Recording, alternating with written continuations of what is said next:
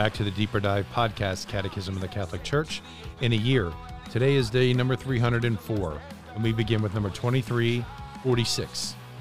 Charity is the form of all the virtues.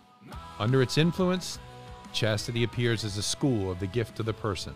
Self mastery is ordered to the gift of self. Chastity leads him who practices it to become a witness to his neighbor of God's fidelity and loving kindness. The virtue of chastity blossoms in friendship. It shows the disciple how to follow and imitate him who has chosen us as his friends, who has given himself totally to us and allows us to participate in his divine estate. Chastity is a promise of immortality. Chastity is expressed notably in friendship with one's neighbor. Whether it develops between persons of the same or opposite sex, friendship represents a, cre- a, a great good for all. It leads to spiritual communion. All the baptized are called to chastity. The Christian has put on Christ, the model for all chastity. All Christ's faithful are called to lead a chaste life in keeping with their particular states of life. At the moment of his baptism, the Christian is pledged to lead his effective life in chastity. People should cultivate chastity in the way that is suited to their state of life. Some profess virginity or consecrated celibacy, which enables them to give themselves to God alone with an undivided heart in a remarkable manner. Others live in the way prescribed for all the moral law, whether they are married or single. Married people are called to live conjugal chastity. Others practice chastity in continence. There are three forms of the virtue of chastity. The first is that of spouses, the second that of widows, and the third that of virgins. We do not praise any one of them to the exclusion of the others.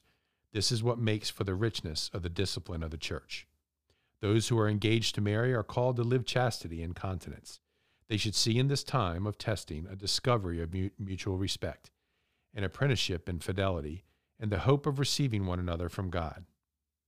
They should reserve for marriage the expressions of affection that belong to married love.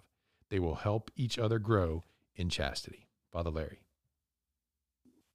Okay, so here we go, uh, sort of moving on uh, with chastity and and um, basically this point is making is that uh, chastity is really it's a manifestation of true love. And uh, and it's really uh, it appears as it says as a school of the gift of person right? The gift of self. And self mastery is ordered the gift of self. I mean if we have ownership of our sexual faculties we're able to give ourselves to others more freely. And, and also to show true love to them right? That's that's the point is that it is it's you cannot divorce um, you know chat you know uh, sexuality from love right? Uh, that the, the, the, and chastity is, is a really a true manifestation of true love for person and oneself. And um, but it, it starts off is that it blossoms in true friendship you know where it says this it shows the disciple how to follow and imitate him who has chosen us as friends right? Jesus um, had, was friends with the disciples with the apostles right and uh, and and also he had many encounters with women, but it was always in a very beautiful way to help them and heal them. And um, he had many friends and also female friends uh, that he that he helped.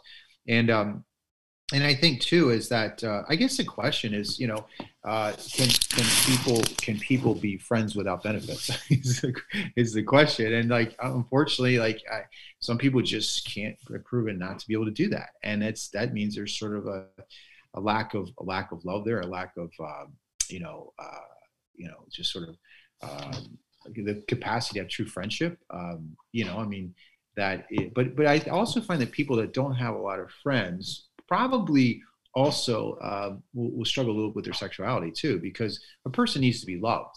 And um, and I find especially with young people when you have events, you know, like a lot of good uh, wholesome social events, it, it, helps them live the virtue of purity and chastity. Uh, just having you know encounters with other people and, and fun and fun and, and, and just wholesome ways, it just helps, you know. But when a person gets isolated, it kind of can lead to some problems. And uh, but then it goes on and says that all the baptized are called to chastity, and it says basically to you know uh, this is everyone whether you're single you're married uh, people as you know, uh, you know heterosexually, you know, heterosexual or homosexual inclinations, everyone is called to be chaste. Okay, that's it's it's not like, you know, I mean, a married person has to live chastity in their own way too. So it's not like anyone is you know uh, free from this this this virtue that we all are all baptized are called to live this this virtue all right and so it basically talks about that people should cultivate chastity that's suited to their life and it starts with virginity and the consecrated celibacy which enables them to give themselves to god alone with an undivided heart and you know i myself am a priest and um, and I have taken the promise of celibacy, and that that also means that I am not to be involved with anyone sexually um, at all. Uh, but it's it's it's it's not. Uh, I'm not saying that sex is bad. It's just uh, um, taking that gift and sort of giving that to God, so that I can focus on the bride, the church, and have an undivided heart for God.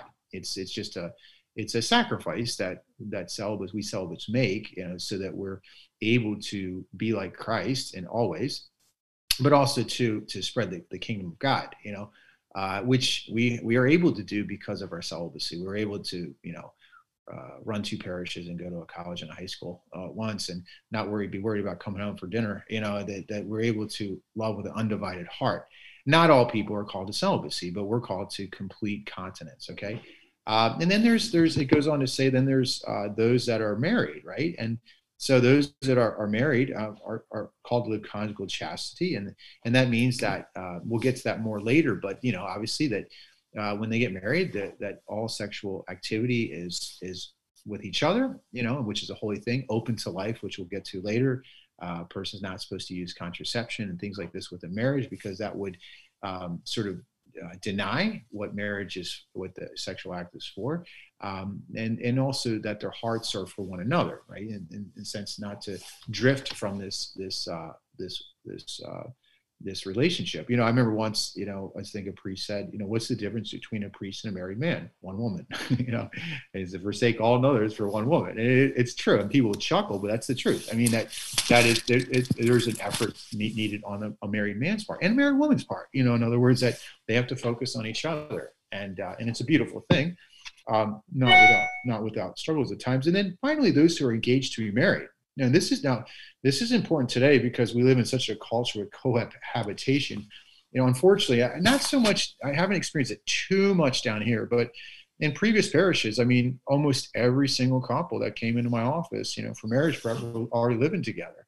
You know, and um, you know, in a sense, like I mean, and they'll they'll say, oh, it's for financial reasons, okay, whatever. But but you know, here's the thing: it's like, you know, it, it's just it's it's like that patience to wait till marriage is something that people have lost, and that you know that when you're when you're engaged to be married, that you know you're not, you know, even though even though you're promising each other to get, and you probably more than likely will get married, you still have not received that covenant from God, right? To to be uh, and it, it is mean, sexuality is a right for married people you have a right to that act it's a it's a marital right but that there has to be that bond where you you've been you sanctioned by god that you know this we made these promises uh you know uh, you know, for better, for worse, for sickness, to to death to his part. And I, and I think one of the things too. I mean, if you're if you're single right now, if I could give you one piece of advice, don't move in with your fiance.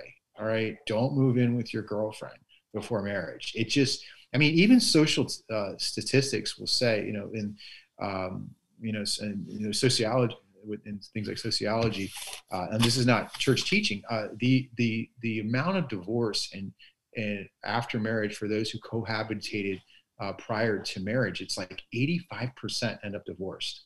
I mean, it's just it's it's. But the the the the opposite is also true. Those that do not live together prior to marriage, like the divorce rate is way down you know and i think there's there's there's sort of there's a, de- a definite correlation because this idea like well we're going to you know test the waters out first and see if we're compatible. Well if you have to test the waters i don't think you're sold. There's something not right about that relationship. And i think once you find out you're like well you know uh, you know i you know uh, and then the, there's a backup plan. Remember, in marriage is no backup plan, right? They, you know, when you when you get married, it's to life, but that's not what's happening. I think part of it is people are not preparing well for marriage, and part of the preparation for marriage is is cultivating the virtue of chastity. You know, and I just one final anecdote. I remember once I had a couple, and I, I, uh, you know, he was not Catholic and she was, and you know, I and, you know, they were living together. And I explained that, you know, she had to go to confession before she went to communion. I said, you just I don't go to communion. I mean, you're, if you're living this way and she, you know, I, I, that's fair enough. I understand that. I explained, you know, And um, and then um, I kind of pulled him aside and, and I said, hey, you know, you're gonna move, you're gonna move out, and and he did, and they they uh, they separated, and um, I got a letter from from uh, her, and it was basically thanking me, and she said, you know what, he really changed,